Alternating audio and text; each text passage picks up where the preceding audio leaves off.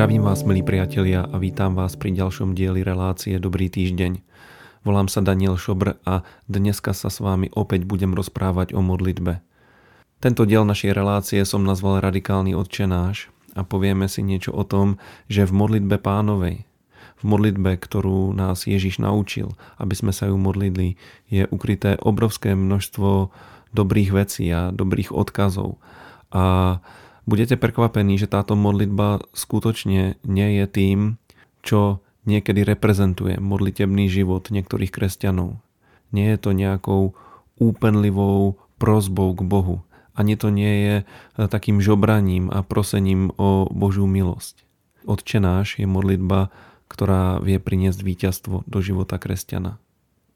Všetci vieme, že modlitba je pre kresťanov jednou z najdôležitejších vecí a priorit ich života.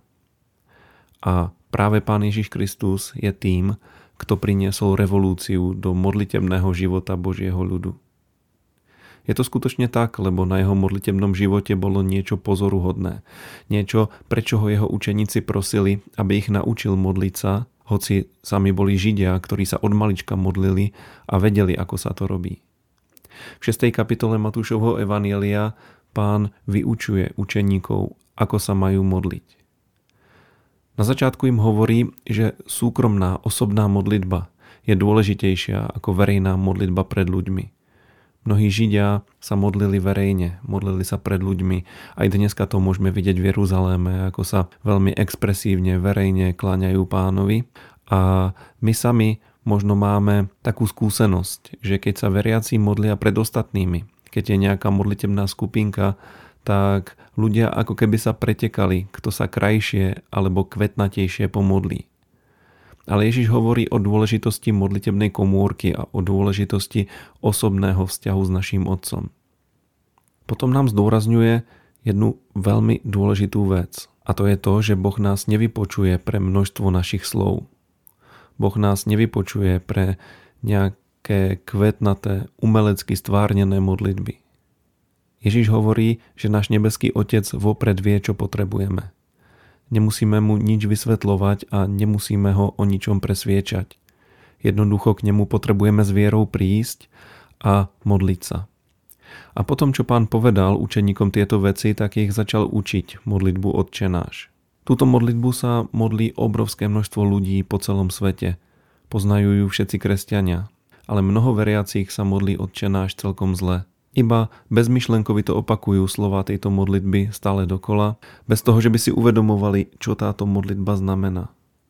Je to smutná realita, že modlitebný život mnohých ľudí žiaľ vyzerá ako neustále doprosovanie sa Boha, ktorému úplne chýba viera. Náš modlitebný život nie je o tom, že sa snažíme Boha presvedčiť, aby nám konečne pomohol. Náš modlitebný život má byť plný smelých prozieb vyslovených s vierou a vďačnosťou Bohu za to, že sa o nás stará, zaopatruje nás všetkým, čo potrebujeme. A práve takouto modlitbou je Otče náš. Poďme sa teraz pozrieť na jeho text. Ježiš v 9. verši 6. kapitoly Matúša hovorí Vy sa teda takto modlite. Otče náš, ktorý si v nebesiach, posveď sa meno Tvoje príď kráľovstvo Tvoje, buď vôľa Tvoja ako v nebi, tak i na zemi. Chlieb náš každodenný daj nám dnes a odpust nám viny naše, ako aj my odpúšťame vynikom svojim. A neuvod nás do pokušenia, ale zbav nás zlého, lebo Tvoje je kráľovstvo, i moc, i sláva na veky. Amen. Všimli ste si, priatelia, že v tejto modlitbe nie je žiadne doprosovanie, žiadne nariekanie, Ide o sériu veľmi silných vyhlásení. Sú to skoro až i príkazy. Posveď sa meno Tvoje. Príď kráľovstvo Tvoje, buď vôľa Tvoja ako v nebi, tak i na zemi. Chlieb náš každodenný daj nám dnes. Ak tomuto človek porozumie, jeho modlitebný život doslova ožije a jeho prosby budú vypočuté. Potrebujeme uveriť tomu, že Boh je dobrý a že nás chce zaopatrovať všetkým dobrým a svoju vieru v to e, prejavujeme tým, že prichádzame a smelo s vierou si pýtame. Že sme ako deti, ktoré sa nedoprosujú svojich rodičov, ale jednoducho im povedia, čo chcú a rodičia im to väčšinou dajú. Priatelia, nie sme povolaní ustarosťovať sa a nariekať pred Bohom. Sme povolaní modliť sa s vierou a vďačnosťou. Presne tak, ako nás pozbudzuje apoštol Pavol v liste Filipským. O nič nebuďte ustarostení, ale vo všetkom s vďakou predkladajte Bohu svoje žiadosti vo všetkých svojich modlitbách a prozbách. A pokoj Boží, ktorý prevyšuje každý rozum, bude chrániť vaše srdcia a vaše mysle v Kristovi Ježišovi. Toto je veľká pravda. Keď nás čokoľvek v živote trápi, veľmi smelo, s ďakovaním a s istotou, že Boh vypočúva naše modlitby, lebo je dobrým otcom, ktorý vie, čo potrebujeme, prichádzajme ku nemu a oznámme mu svoje žiadosti. Povedzme mu, čo potrebujeme. Povedzme mu to s vierou a ďakujme mu, že sa o nás stará.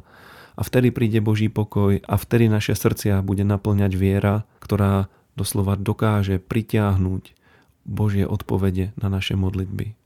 Budeme ako Abraham, ktorý vo viere povolával veci, ktoré nie sú ako keby boli. A takto má vyzerať život každého kresťana. Myslím si, že to je celkom prekvapujúce, lebo náboženskí ľudia vôbec nerozmýšľajú takýmto spôsobom. Pre nich je odčenáš nejaká rituálna formulka, ktorú pravidelne prednášajú pánovi. Ale všetky výroky, ktoré sú tam, sú veľmi dôležité. Je tam chvála, je tam modlitba za to, aby sa na zemi diala Božia vôľa. Je tam vyznanie toho, že odpúšťame ľuďom, ktorí sa proti nám previnili, lebo nám samotným bolo odpustené. A je tam jednoduchá prozba o naplnenie našich každodenných potrieb. S vierou, s vďačnosťou, keď sa budeme takto modliť, uvidíme veľké výsledky.